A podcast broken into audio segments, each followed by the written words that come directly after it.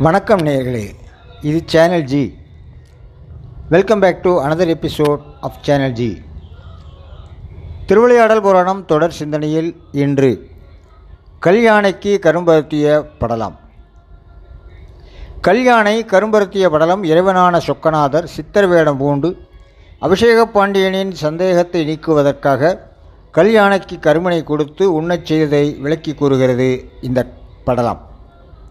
படலம் என்பது கதை. இப்படலம் எல்லாம் வல்ல சித்தரான படலத்தின் தொடர்ச்சியாக அமைந்துள்ளது. கல்யாணை உயிர் பெற்றபோது அதனுடைய உடல் அமைப்பு மற்றும் அசைவுகள் கரும்பை தின்ற விதம் ஆகியவற்றை இப்படலம் விளக்கி கூறுகிறது. அபிஷேக பாண்டியன் மற்றும் அவனின் காவலர்கள் சித்தரிடம் நடந்த விதம் சித்தரின் திருவிளையாடல்கள் ஆகியவற்றை இப்படத்தின் மூலம் தெரிந்து கொள்ளலாம். இப்படலம் திருவிளையாடல் புராணத்தில் கூடல் காண்டத்தில் இருபத்தி ஓராவது படலமாக அமைந்துள்ளது. இனி சிந்தனைக்கு போவோம். அபிஷேக பாண்டியனுக்கு வீடு வெற்றினை அளிக்க எண்ணிய சொக்கநாதர் சித்தர் வடிவம் கொண்டு மதுரையில் எழுந்து அருளினார்.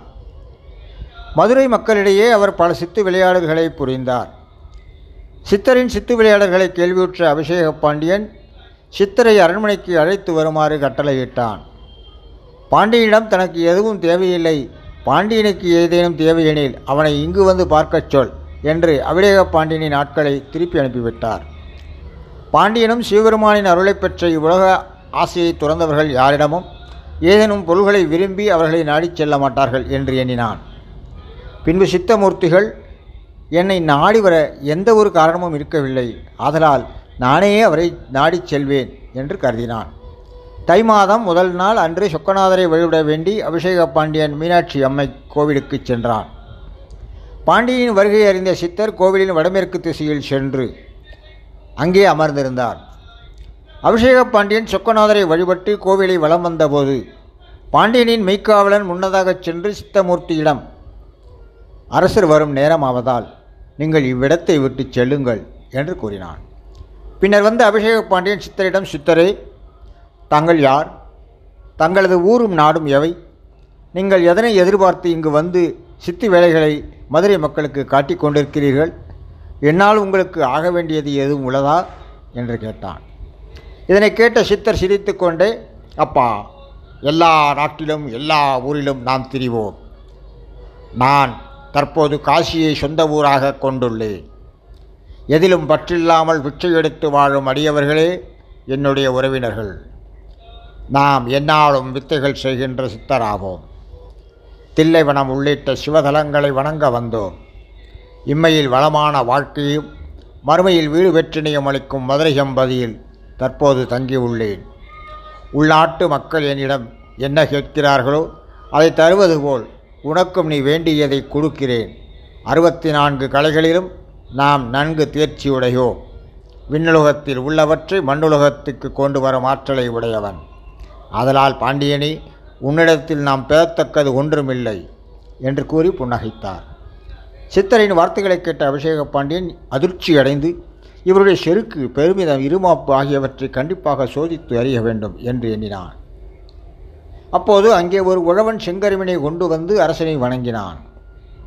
அபிஷேக பாண்டியன் அக்கருவினை பெற்றுக்கொண்டு வல்லோர்களில் வல்லோர் என்று உம்மை மதித்து கொண்டவரே நீர் இங்கு நிற்கும் இக்கல்யாணைக்கு இக்கருமினை கொடுத்து அதனை உண்ணச் செய்தால் எல்லா வல்ல சித்தரும் நீரே இங்கு குடிகொண்டிருக்கும் சொக்கநாதரும் நீரே என்பதை நான் ஒப்புக்கொள்வேன்.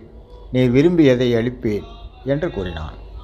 பாண்டியன் கூறியதை கேட்டு இறைவனார் சிரித்துக்கொண்டே பாண்டியனே எனக்கு உம்மால் ஆறும் பயன் எதுவும் இல்லை. இருப்பினும் நீ கூறியவாறே இதே கல்யாணை இப்பொழுதே இக்கரும்பினை கடித்து உண்பதை பார். என்று கூறி கல்யாணியை பார்த்தார். இறைவனின் கண் அசைவினால் கல்யாணை உயிர் பெற்று தன்னுடைய கண்களை உருட்டியது. வாயினை திறந்து கோவில் அதிரும்படி பிளிறியது அபிஷேக பாண்டியனின் கையில் இருந்த கரும்பினை பிடுங்கியது. பின்னர் அதனுடைய கடை வாயில் கரும்புச்சாறு ஒழுகுமாறு கரும்பினை வென்று தின்றது. பின்னர் சித்தமூர்த்தி கல்யாணியை மீண்டும் பார்த்தார்.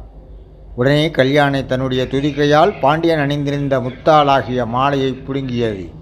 இதனை கண்ட மெய்க்காவலர் யானையை அடிக்க கம்பினை உயர்த்தினர். சித்தமூர்த்திகள் கோபம் கொண்டு மெய்க்காவலரை பார்த்தார். அதற்குள் கல்யாணை முத்து மாலையை விழுங்கிவிட்டது. இதனை கண்ட பாண்டியன் மிக்க கோபம் கொண்டான். உடனே மெய்க்காவலர்கள் சித்தமூர்த்தியை அடிக்க நெருங்கினர். உடனே சித்தமூர்த்தி புன்னகையுடன் நில்லுங்கள் என்று கூறினார்.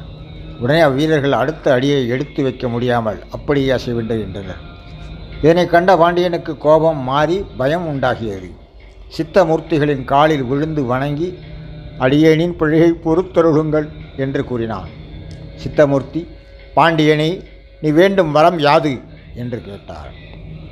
அதற்கு அபிஷேக பாண்டியன் நற்புத்திர பேரு அருளுக என்று வேண்டினான். சித்தமூர்த்தியும் அவ்வாறே ஆகுக என்று அருள் புரிந்தார். கல்யாணையின் மீது சித்தமூர்த்தி தன்னுடைய கடைக்கண் பார்வையை செலுத்தினார். உடனே யானை தனது துதுக்கியை நீட்டி பாண்டியனின் முத்து மாலையை திருப்பி கொடுத்தது. பாண்டியனும் அதனை வாங்கி அணிந்து கொண்டான். அப்போது சித்தமூர்த்தி மறைந்து அருளினார். யானை மீண்டும் கல்யாணை ஆகியது அசைவற்று நின்றது. இறைவனின் திருவிளையாடலை எண்ணிய அபிஷேக பாண்டியன் மீண்டும் சொக்கநாதரை வணங்கி அரண்மனைக்கு திரும்பினான். சித்தமூர்த்தியின் திருவருளால் அபிஷேக பாண்டியன் விக்கிரமன் என்ற புதல்வன் பிறந்தான். விக்கிரமன் வளர்ந்து பெரியவனானதும் அபிஷேக பாண்டியன் விக்கிரமனுக்கு அரசாட்சி அளித்து இறைவன் திருவடியை அடைந்தான். இப்படலம் கூறும் கருத்து. இறைவனை தவறாக எண்ணி சோதித்தாலும் இறைவன் இறுதியில் தன் பக்தர்களை காப்பான் என்பதே இப்படலம். கூறும் கருத்தாகும். இறைவனை தவறாக எண்ணி சோதித்தாலும் இறைவன் இறுதியில் தன் பக்தர்களை காப்பான் என்பதே இப்படலம் கூறும் கருத்தாக அமைந்துள்ளது. அன்பு நேயர்களே இது சேனல் ஜி. திருவிளையாடல் புராணம் தொடர் சிந்தனையில் நாளை அடுத்த ஒரு சிந்தனையை எடுத்துக்கொள்வோம். உங்களிடமிருந்து அன்பு வணக்கம் கூறி விடைபெறுவது உங்கள் அன்பு தோழர்.